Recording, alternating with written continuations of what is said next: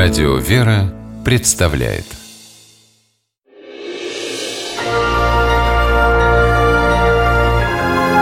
Герои моего времени После того, что случилось 20 июля 2016 года в чувашском селе Сосновка, его жительница Надежда Будкова стала в глазах односельчан настоящей героиней. Бесстрашие и мужество Надежды спасли жизнь молодому человеку, в доме которого среди ночи разгорелся страшный пожар.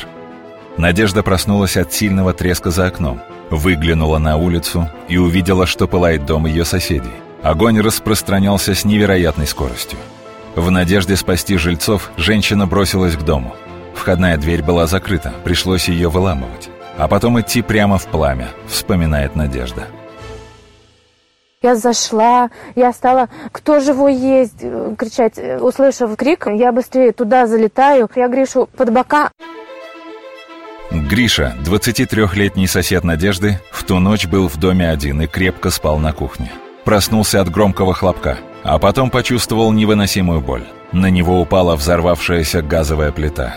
Охваченный огнем молодой человек метался по кухне и не мог найти выхода. Неожиданно до Гриши донесся голос соседки – Мужчина крикнул, что ему нужна помощь, сам идти он уже не мог.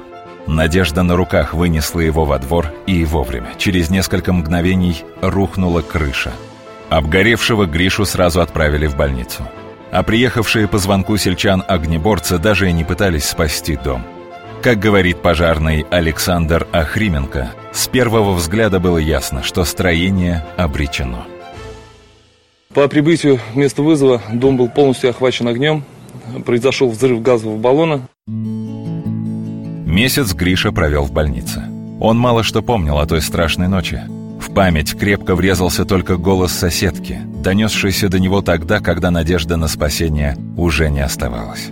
А сама Надежда, которая с тех пор в селе относится с особой теплотой, о своем подвиге говорит так. Это мой долг. Долг спасти человека, человеческое отношение к человеку. Вот и все.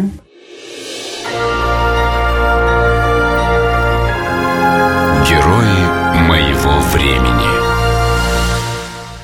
В программе использованы материалы государственной телевизионной и радиовещательной компании «Чувашия».